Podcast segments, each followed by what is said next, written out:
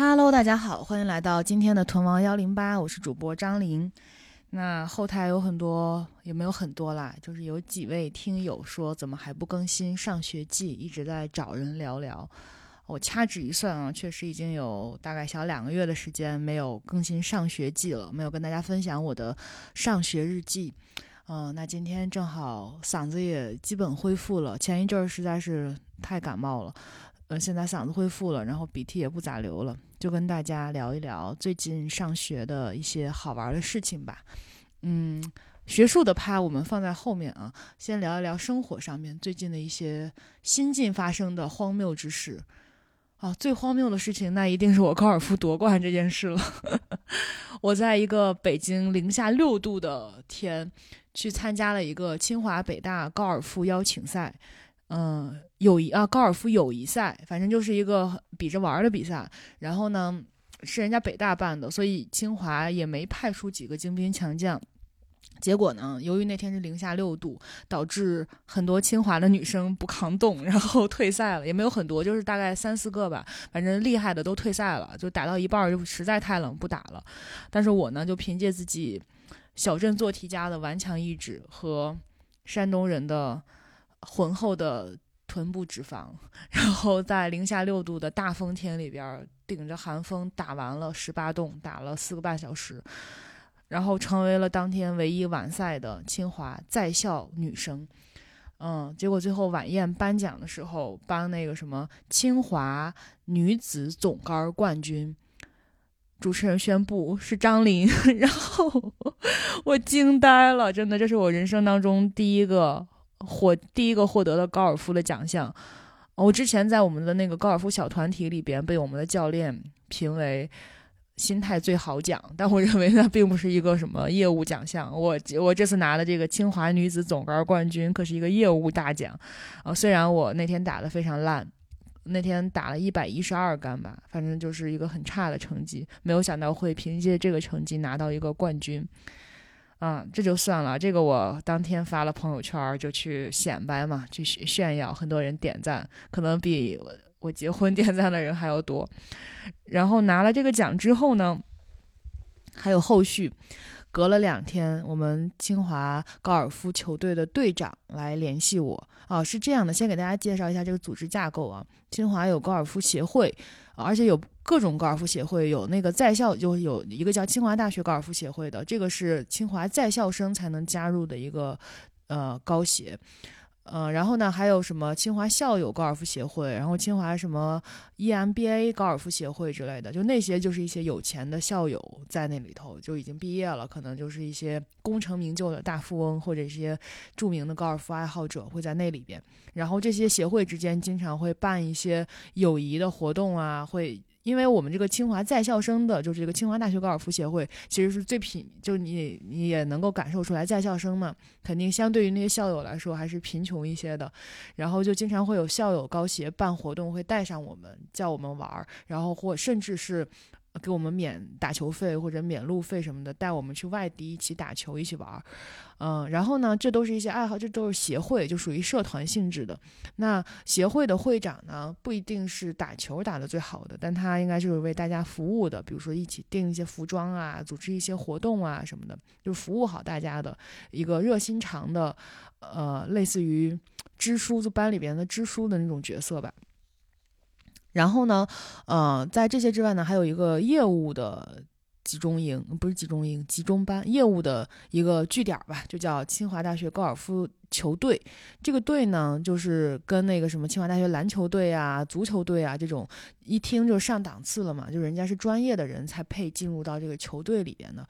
那球队里边呢，就是运动员了。我们这个协会里边的只是高尔夫的爱好者啊。那进入球队，那你就是运动员了，你就可以代表清华出战，就可以去给学校争光了啊。所以呢，这个球队还是很难进的，你必须得有一定的水平，然后人家考察你过硬，你才能够进到球。队里边，你以后就可以声称自己是清华代表队的高尔夫代表队的队员了，就类似于这个什么奥运代表团、奥运代表队一样。那你你你想，你一个国家队的人跟一个爱好者，那肯定不一样，对吧？啊，所以呢，我最开始也没指望我能进入到这个清华大学高尔夫球队，呃，然后呃，就是在我夺冠之后嘛，我当时上台领了奖，跟我同台领奖的呢，我们的清华男子总杆冠军呢，就是这个 球队的队长，人家是很厉害的，专业级别的，就打七十多杆的那种，一个男孩。然后那天就加我说，我愿不愿意，说我愿不愿意替清华出征，去打这个首都高校，呃，首都高校大学生高尔夫技能赛。是一个年度的比赛啊，而且你听这个名字“首都高校大学生高尔夫技能赛”，一听就很上档次啊。然后呢，这个比赛呢是不是比十八洞？不是让你打完整场比赛比杆儿的，它是比一些技能。比如说，它会有那个一号木打远，就看你一号木谁打的最远。然后呢，还有七号铁打远，还有二十码切杆，还有推杆，就有。这四四个大类，四个大项，然后就是比赛，比单项，说很快就比完了。说你愿不愿意代替我们学校去出征呀？然后说，然后说，如果我们到时候拿一个团体的奖项，他都没说我有可能拿个人奖项。他说我我那天看了你的成绩，说你要是好好练一练球，啊，应该破百是没有问题的。然后这个成绩进入我们校队也是没有问题的。那。最近呢，我们校队也没有在招新，但是呢，这里有一个机会，就是如果你代替学校去参加这个比赛的话，我们学校拿了一个团体的奖项，你就可以以这个为由，我们就可以把你吸纳进我们的这个高尔夫球队里边，你就成为队员了。哎呀，我当时一听这个好啊，这个对吧？这个人模人样的，从爱好者变成了清华大学高尔夫球队的队员。那我说我得参加呀，说我说只要你们不嫌弃我，我就参加。然后这个我后来又很好奇啊，就队长就怎么就挑中我了呢？这么多对吧？清华这么多打高尔夫厉害的女生，啊，最后我才知道，人家这个比赛啊有要求，必须得是中国籍的在校生。嗯，我们学校那些打的厉害的女生呢，好多都是外国籍的。那我这个这个时候国籍的重要性就凸显出来了。我就是凭借第一次我拿总杆冠军呢，是凭借我的这个抗冻抗冻的体质拿到了总杆冠军。那第二次我能够代表清华去参参赛呢，要感谢祖国，感谢我的这个国籍，让我有机会代表清华去参赛。每个学校派出三男三女，那我就成为。清华的这三个中国籍女子队员当中的一员去参赛，呃，然后比赛呢是在十二月十一号，在什么一个高尔夫俱乐部吧，大家这个北京的高尔夫大学生爱好者聚集一堂去进行一个这样的比赛啊，呃，比就比吧，我把这个事儿告诉了小杨哥，小杨哥那激动啊，他就是完全，他最近这几天就是废寝忘食。废寝忘食干什么呢？刷抖音、刷小红书、看高尔夫教学视频，然后呢写教案，每天就给我教学。我们就去，我们有一个高尔夫模拟器，去模拟器上去打，去给我纠正动作，然后让我甩那个大绳、甩毛巾、甩这个杆儿，然后呢去练，各种给我那个上设备、上上上家伙啊，就是我我他说我的杆儿得可以。可以，首先这个杆儿这方面啊，人家没说可以不不能用超标杆儿，就给我搞一套超标杆儿。超标杆儿可以打的比我用自己的杆儿会打的稍微远一点，然后就各种给我加练。他现在就像那个什么，那叫什么？就是朗国任，大家知道朗国任是谁吗？就是朗朗的爸爸。他就像那种自己啊出不了头了，自己练不出来的。那种爸爸，然后疯狂激孩子，觉得孩子有希望拿个什么国际大奖，疯狂激娃，每天给我上强度、上难度，给我练练我呀。其实我呢，嗯，大家可能不太知道我这个人的这个基础的条件，就是我我的我的高尔夫，就是我在高尔夫这方面啊，确实像小杨哥说的，可能别的运动有可能。练不出来，但是高尔夫其实是我很适合练的一项运动，因为我的身体条件非常适合打高尔夫。就首先我的核心很强，之前上一期还上上期，反正节目里我也说了，我能撑十五分钟的平板，我的核心真的是钢铁核心。然后呢，最近胳膊啊啥的都练得挺好，就力量是绝对没有问题的，尤其是在女子选手当中，我的女子业余选手当中，我这个力量应该是顶格了，就是很。很很少有业余选手有我这种力量，另外呢，就是我的身材，我腿长，然后胳膊也挺长，就整个身材是比较适合打高尔夫的。但是呢，我又不是那种麻杆儿的那种瘦子，我的下盘很稳，就是我的腿很粗，屁股很大，就相对来说，所以下盘稳的人是很适合打高尔夫的，嗯。所以呢，整个就是我的一个身材，就是一个高尔夫女优秀女球手的身材，加上身体素质，然后我的耐力又很好。就我打十八洞，可能别人打到后面没有体力了，但我的体力非常好。就整个这项运动都很适合我。然后它又不像羽毛球啊、壁球啊那种要求你反应速度，要求你去跑步法，就那个我真不行，我协调能力特别差，然后我的反应能力也没有那么好。所以我其实整体是很适合在高尔夫这项运动上深耕，然后打出成绩的。这也是小杨哥得知我要代表高校、代表清华出征之后，两眼发亮，决定要把我给练出来的一个基础的原因。嗯，然后就现在就每天练我吧。嗯，但是很不幸，我呃上上周反正练了几天之后，我把自己给打伤了。怎么打伤的呢？就是我歪脖了。我把自己给打落枕了，然后整个人的状态，因为那个我就是一号木，大家如果打过就知道，就是那个准备动作，它是要稍微就是重心转移一下，要歪一下的，所以我不我可能是打的时候太紧张了，就整个左脖子呀就撑着了，然后就转不回来了。我那两天就是一个歪脖的状态，我跟人说话什么的，我都是要歪着脖说，然后眼睛还要看着人家，就整个人就很奇怪。哎呀，就是难以想象的奇怪。所以那几天因为歪脖了嘛，也没法练。然后小杨哥就每天给我按摩，他学过一些按摩技术，给我去那个治疗这个歪脖，好不容易治好了。然后现在又来大姨妈了。啊，昨天刚来，然后我想说可以逃训吧，什么来大姨妈了也打不好，不是不行，来大姨妈了是最好的练球时机，因为这个时候你没劲儿，没劲儿呢，就是你不会去硬发力，不会去猛发力，不会用力过猛，这个时候打球练球是最好的，得练。所以接下来录完这期播客，我可能还是得去练球，朋友们，我现在就是一个运动员的作息。嗯，好，说完这个高尔夫的荒谬之事啊。然后再跟大家讲个什么呢？讲一个女子宿舍的故事吧。呃，因为我之前小红书上发过一条，我我我们这一届的清华的女博士入住的是红山国际酒店爆改的一个很豪华的公寓，就是它相当于是清华，离清华很近啊，在清华一个呃东东三门的旁边。非常近的一个酒店，那个酒店是我刚上大学就一三年那阵儿，应该是挺新的。那你想，已经过了十年了嘛？现在已经不算是一个什么好酒店、新酒店了。但当时其实还是清华周围来出差啊，来什么就上商商旅的一个首选的酒店，叫红山假日。然后呢，那个酒店可能是经营不善或者怎么着，反正疫情期间它就被征征用做那种隔离酒店。后来，呃，疫情结束了，它又被租给了清华，应该是清华好像是租了它七十年产权还是怎么着，就七十年还是五十年的，反正租了很长的时间，然后把它用作清华的博士生公寓。稍等，我这个鼻子还是不太透气。用作清华的博士生公寓，然后，呃，给它爆改成了我们现在的很豪华的一个女生宿舍，四人间，然后独立卫浴，呃，空间贼大，然后视野贼好，嗯，但是呢，有很多不好的，就是我们现在的一个宿舍群啊，它就是一个维权群，从。这个一室从入住一室就在维权，一开始说这个窗户隔音不好，外面跑的那个火车一直跑的地铁会影响大家睡觉，然后呢又说有甲醛，甲醛超标，好多人过敏，皮肤起红疹子，呼吸困难什么的，又开始一一轮甲醛的维权，然后呢，呃，近期的几个维权跟大家说一下，也是贼好笑，贼荒谬。首先呢，就是。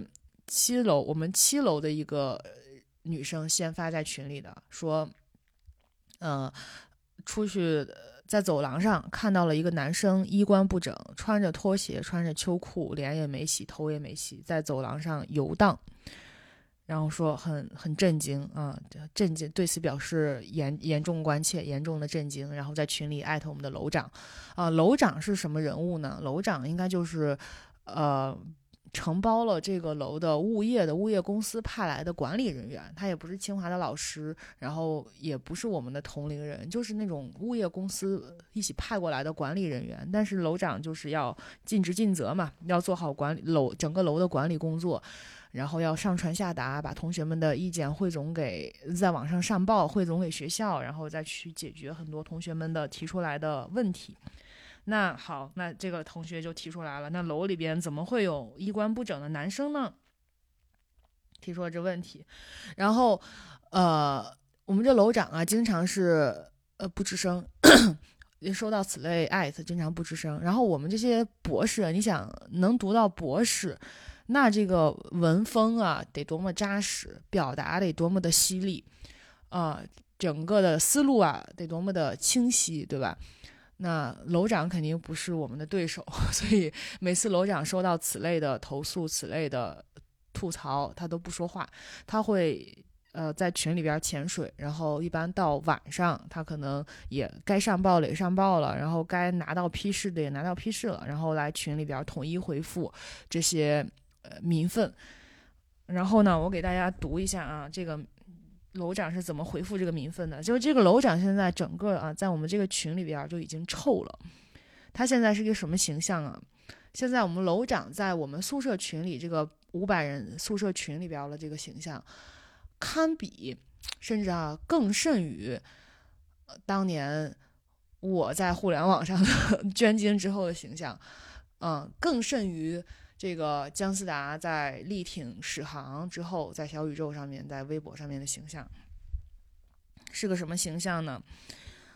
嗯，首先他干了一件什么事儿呢？他在收到这个红红那个就是红山公寓的这个同学的投诉之后啊，他做了一个这样的回复，我给大家找一找，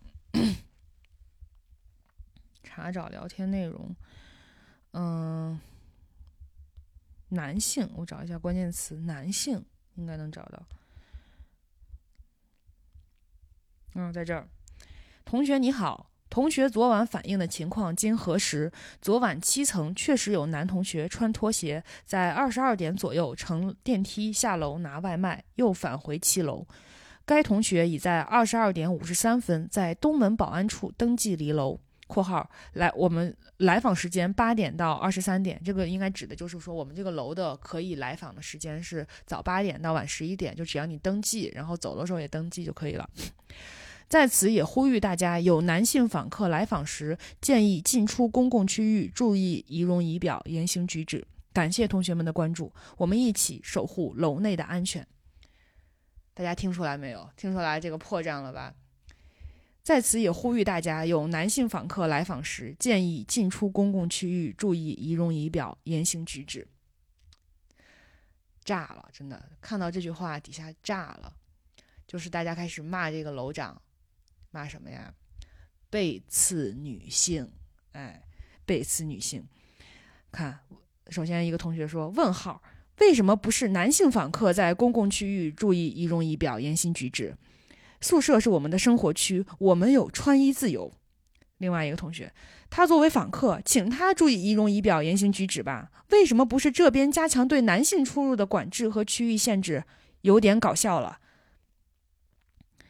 然后，我不明白，我们作为住在这里的居民，穿睡衣拖鞋有什么问题？有什么需要我们注意的？别太荒谬。嚯，真好。还有，校暑了，男性可以在如此长的时间内时段里随意出入全女宿舍，但是常住的全体女生们要因为男性访客就注意仪表和言行举止哦。到底谁住在红山呀？是为了谁的便利出这些规章制度啊？等等等等，反正后面就开始骂这个楼长背刺女性了嘛。然后这时候楼长赶紧出来解释。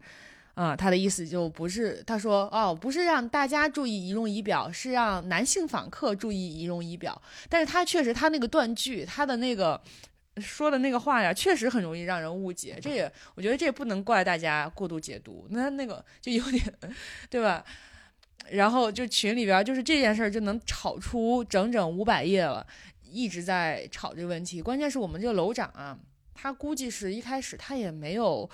意识到自己说了有什么问题，然后呢，被大家点出来之后呢，他估计还在纳闷呢，他也没看懂大家在笑数些什么，他可能也看不懂这些网络流行语，啊，但是也不能这么说，反正就是总之吧，他呃五百页之后才出来回应说啊，我不是那个意思，我是让男性访客注意，但那时候已经太晚了，就从公关发酵的角度来讲，你这个危机公关最佳时刻已经过了。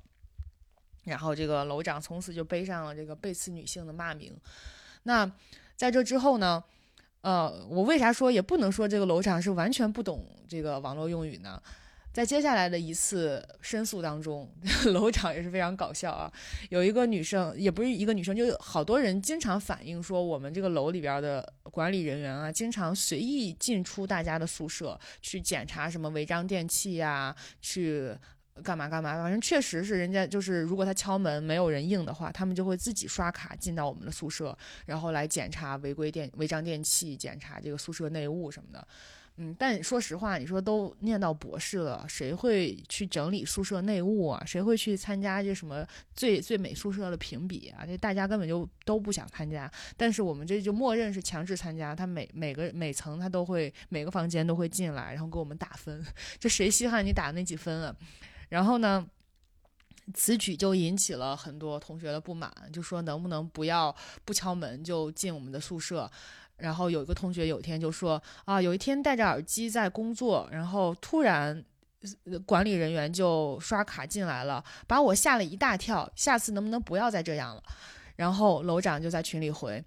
哦，同学，对不起。首先，把你吓了一大跳是我们的不应该。下次我们进门检查之前，一定先敲门确认屋里没人。如果你在的话，我们会敲门等你来开门，确保下次不再吓你一大跳。然后。底下的同学就在说，这个楼长真的是懂阴阳的。说楼长你是懂阴阳的呀？啊，楼长之前我们申诉，你怎么不见你这么生龙活虎的回复我们呀？怎么怎么怎么这样？又又聊出一大片来。总之就是每天看在群里边看楼长跟大家的对话，我就非常的就是每天的厕所读物，非常的开心。但是啊，那天小杨我给小杨哥讲这个，他说那你有没有在群里发过言呀？我想了想，我我其实我我自己的心态啊，是我我也知道，可能有些人就是在网上看过我的视频，我也不太想声张说我在这个群里边怎么着的，于是我就很想隐身，但真的有一次，我是真的没有憋住，就是刚才我说的那个，说有人投诉说看到有男生在楼里走来走去，旁若无人，就像是他自己家一样。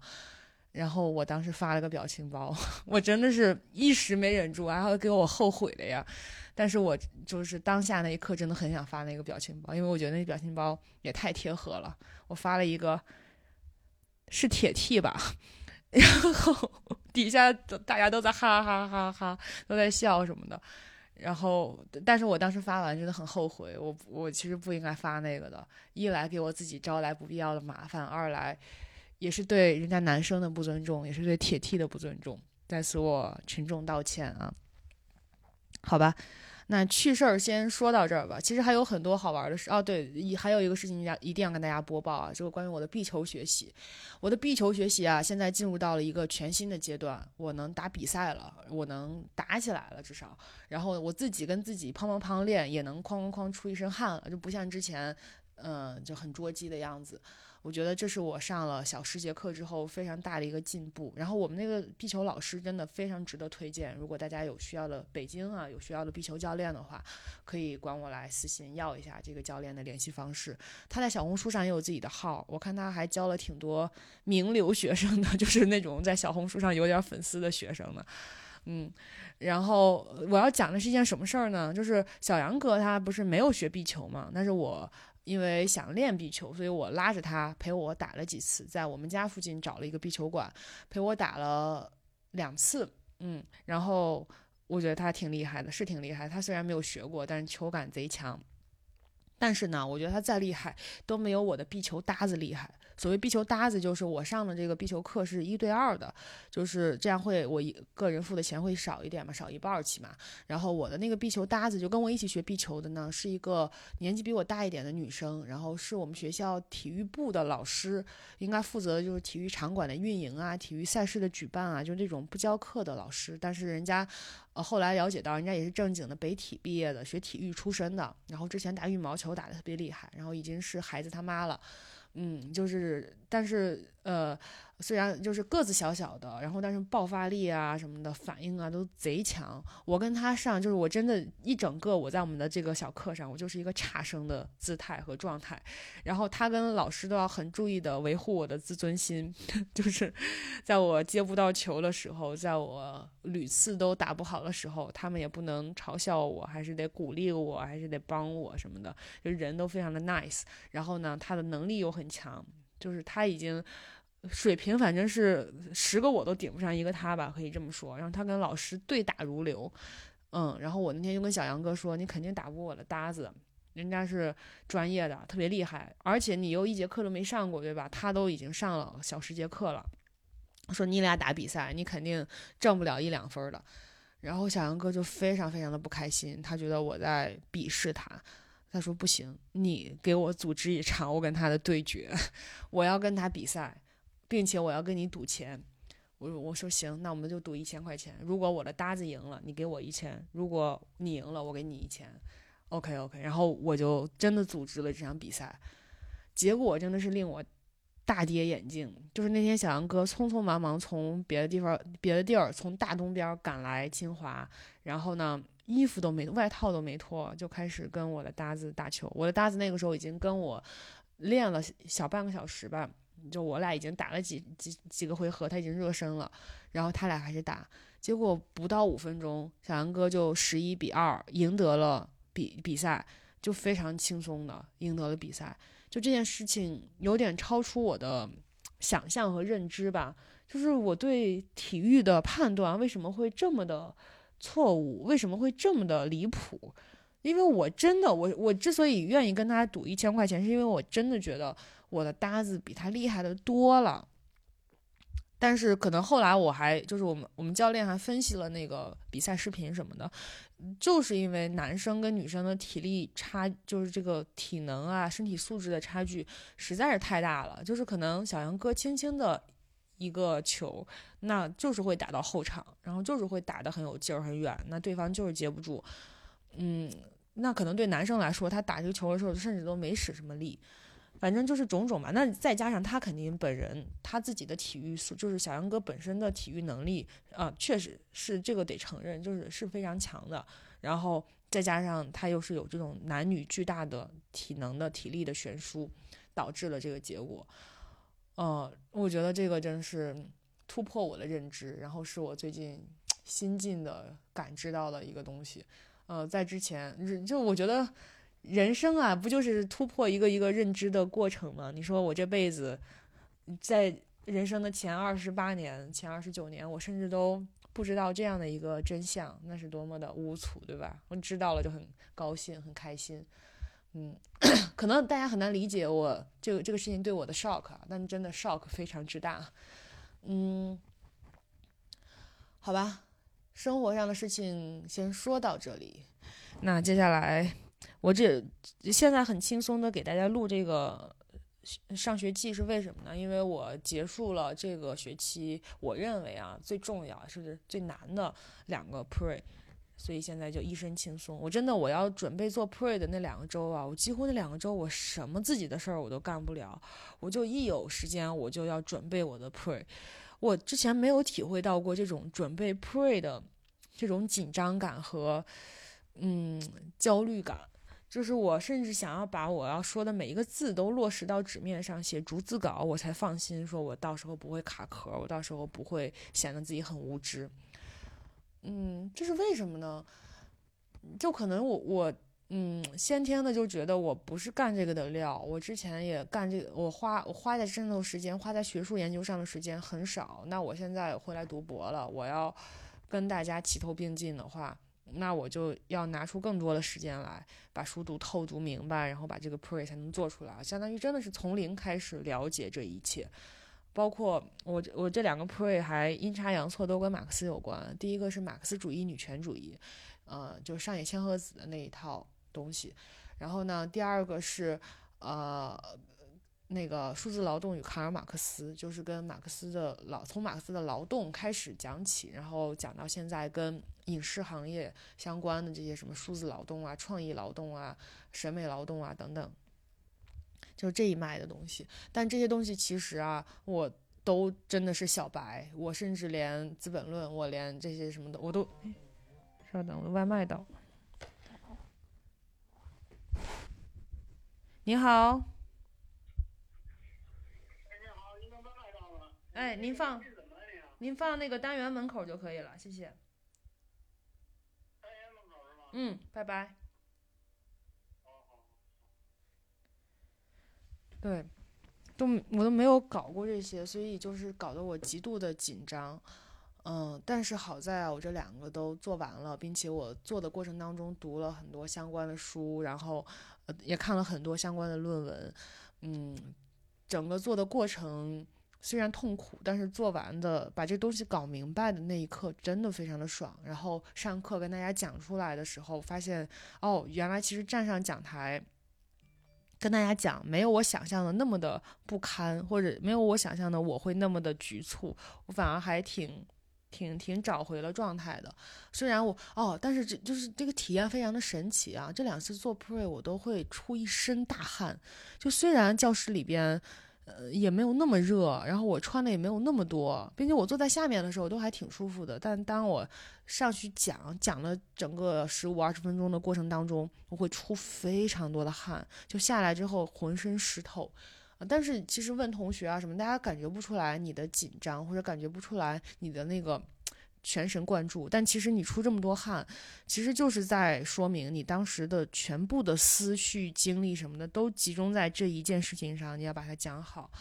然后你站在上面，你你就是那样的汗如雨下的状态，还挺神奇的。好久没有体会过这种感觉了，嗯。然后上周呃碰到就是我做这两个 pray 的那个老师。他还跟我讲说，我做的特别好，然后还鼓励我什么的，因为他，因为他也是看着我从本科、硕士过来的，他也知道我是一个什么货，所以他觉得我能做出这样的 pre 来，已经非常震惊他了。然后他觉得，就肯定是这些书什么的，肯定是认真看过了才会做出这样的 pre。